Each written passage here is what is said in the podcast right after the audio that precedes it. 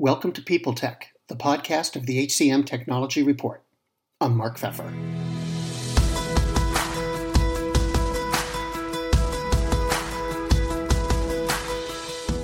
My guest today is Mark Vickers.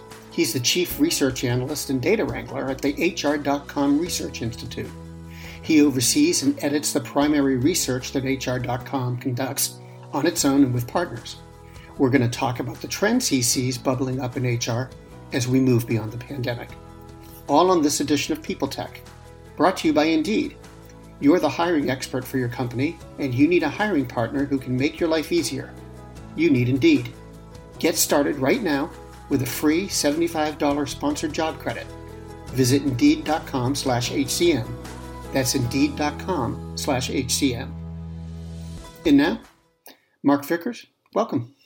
First, can you tell me about the HR.com Research Institute? What do you do? What is it? What was its genesis? Yeah, well, luckily it's kind of named for what it is. We just do a ton of research on a wide variety of HR related issues. So anything from very functional issues like you know, comp benefits, what have you, to uh, more overarching issues, more social issues like um, toxic work environments or uh, you know changing work arrangements, that kind of thing. So uh, we kind of cover the gamut from from very functional stuff to a little more wide ranging, semi philosophical stuff.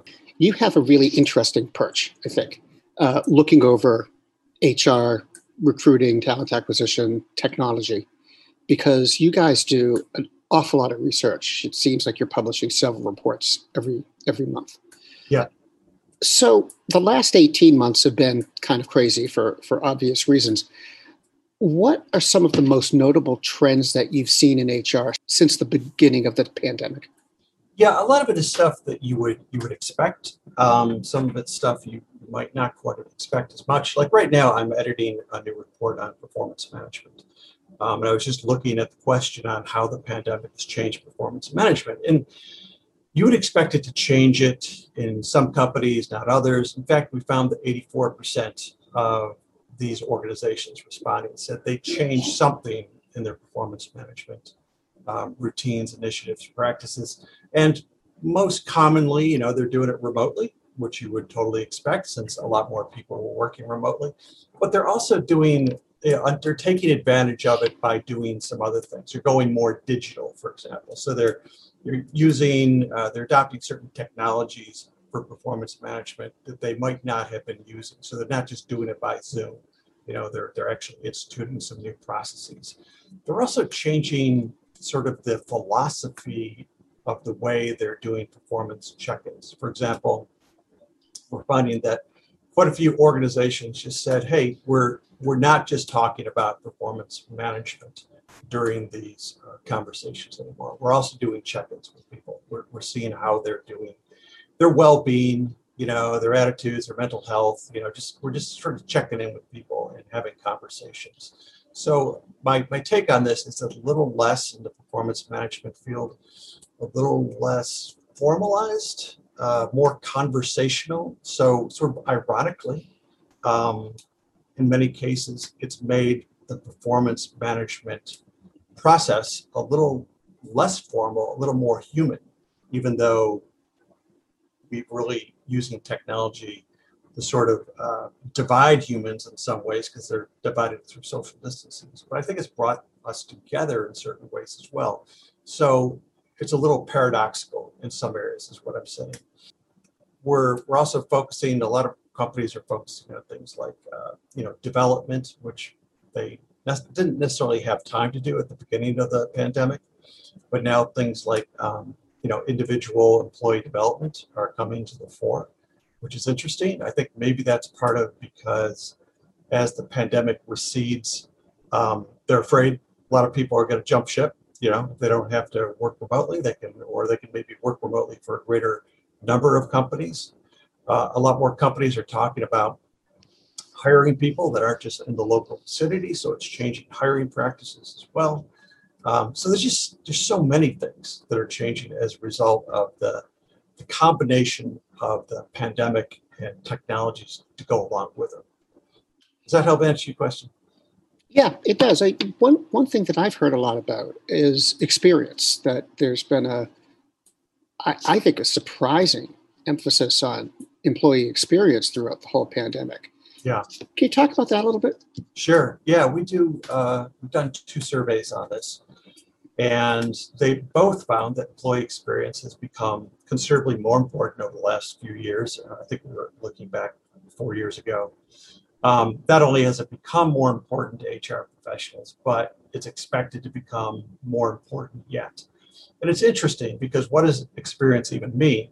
And um, you know, we've tried to tease out what it means, and obviously, it's it's a wide variety of issues. Uh, you know, everything from you know my my relationship with my boss to the technologies I'm using to whether I'm given the resources I need to my camaraderie within the workforce. All these type of issues are, are important to the employee experience.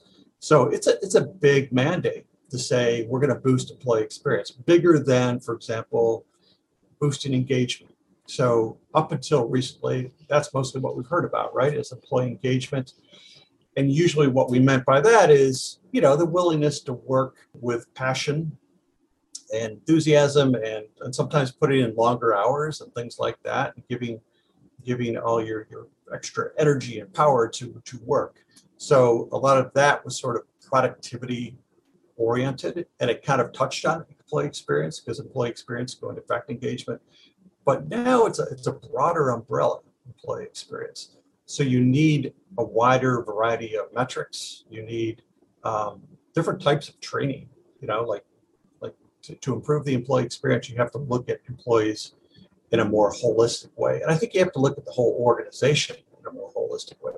So in many ways, it's a more difficult challenge to to hit, um, and it's a little more subjective unless you have good metrics. And many companies don't have very good metrics around employee experience.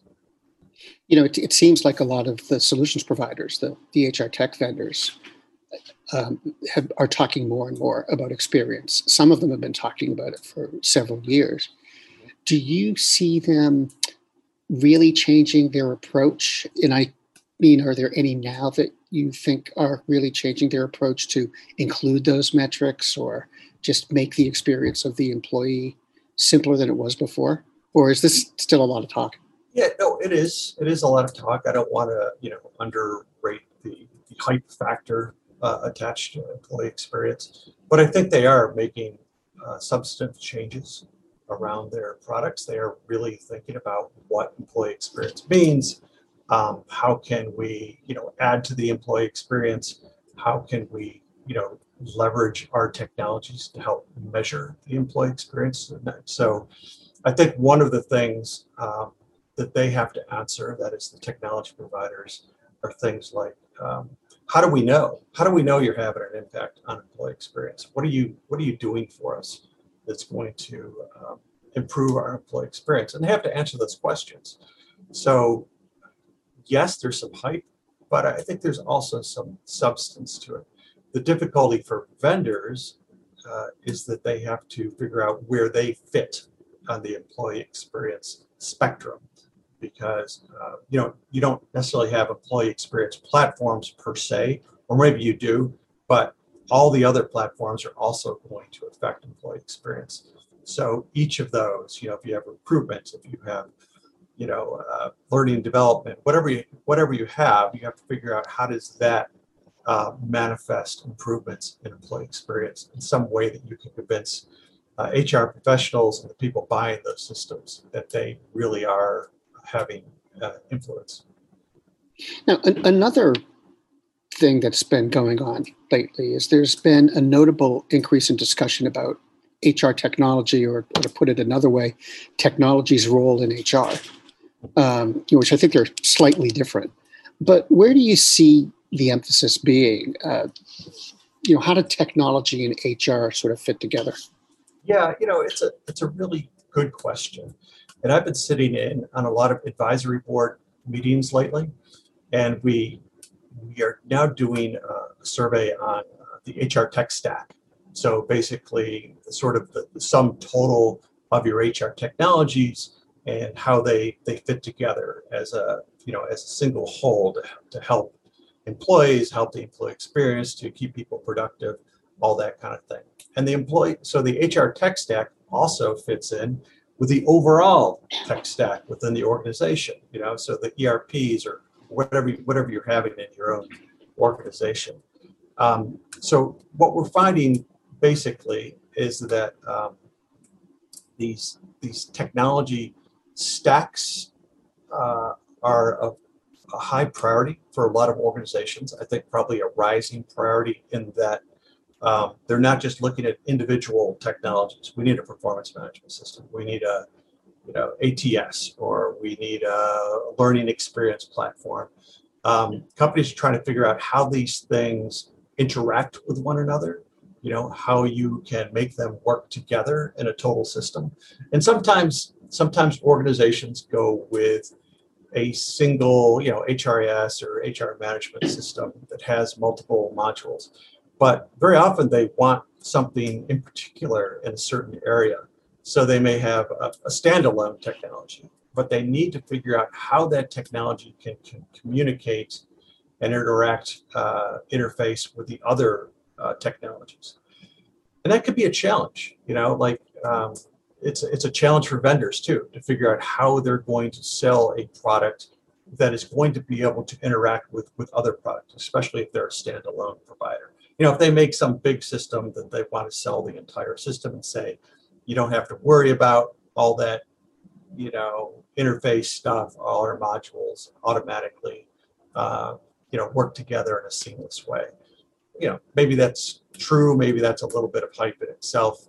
Um, but certainly that's one of the advantages of, of being a bigger ticket provider in these areas. Um, so the technology stack is, is a big issue. You know, how do you how do you make these things work together? And there's a lot of challenges going into the technology stack. For example, employee self-service is a big item here for the overall HR technology stack. So you want obviously employee self-service has been around for for a while. You know, people uh, sometimes get into the system and use it to change their addresses, to figure out you know what's in their benefit plans, all that type of thing. But employees, especially during the, the pandemic era, wanted to use the system for other factors like career development, like learning and development, like like a lot of things. They just wanted to be able to access uh, you know, their, their HR their IQ in some cases, they, they go to chatbots to find out something, you know, about the HR department or about their their uh, about policies and things like that.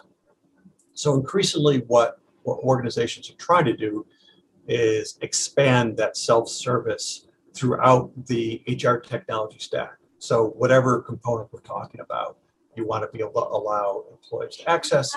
You want them to access it through mobile devices. So that's been a, another big consideration in recent years. Vendors are making a lot of progress in making their systems um, have greater access mobility.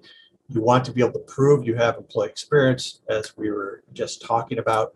You also want to be able to um, have systems that can communicate data with one another.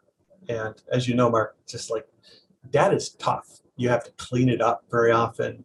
Um, one set of data doesn't necessarily reflect another set of data very well. You have to you, you have to make it so that um, the data is accurate, uh, and if, especially if you're putting together pieces of data from different systems, and that's a major challenge for organizations.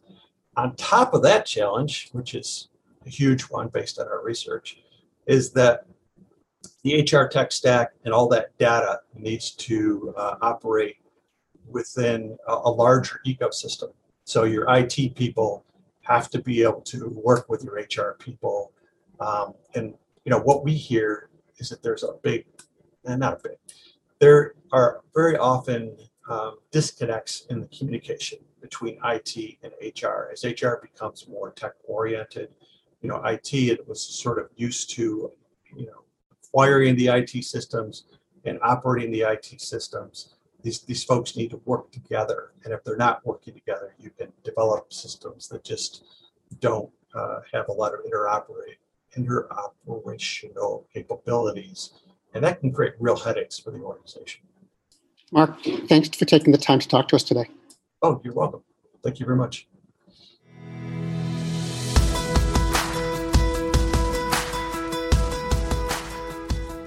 I've been talking with Mark Vickers, Chief Research Analyst and Data Wrangler at the HR.com Research Institute. And this has been People Tech, the podcast of the HCM Technology Report. We're a publication of Recruiting Daily. This edition is brought to you by Indeed, with tools like Indeed Match, giving you quality candidates whose resumes on Indeed fit your job description immediately, and Indeed Skills Tests, which on average reduce hiring time by 27%. Give them a try. Get a $75 credit at Indeed.com slash HCM. That's Indeed.com slash HCM. The offer is valid through June 30th, and terms and conditions apply. People Tech is part of Evergreen Podcasts. To see all of their programs, visit www.evergreenpodcasts.com. And to keep up with HR technology, visit the HCM Technology Report every day. We're the most trusted source of news in the HR tech industry. Find us at www.hcmtechnologyreport.com. I'm Mark Feffer.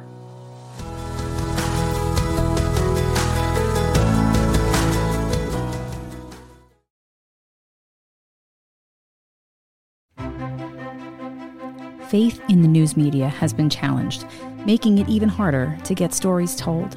The Friday Reporter podcast was created to help audiences better understand the media by hosting journalists who will answer the questions to which we need answers. Join me every Friday to hear more. Welcome to Don't Retire Graduate, the podcast that asks you what you want to be when you grow up so you can graduate into retirement with a purpose and a passion, whether you're 25, 85, or any age in between. Gain actionable financial and mindset tips from your favorite authors, podcasters, and influencers to help you reach that exciting next chapter. Listen now and start building your path to financial freedom and reframing what retirement can mean to you. This is your host, Eric Brotman, reminding you don't retire, graduate.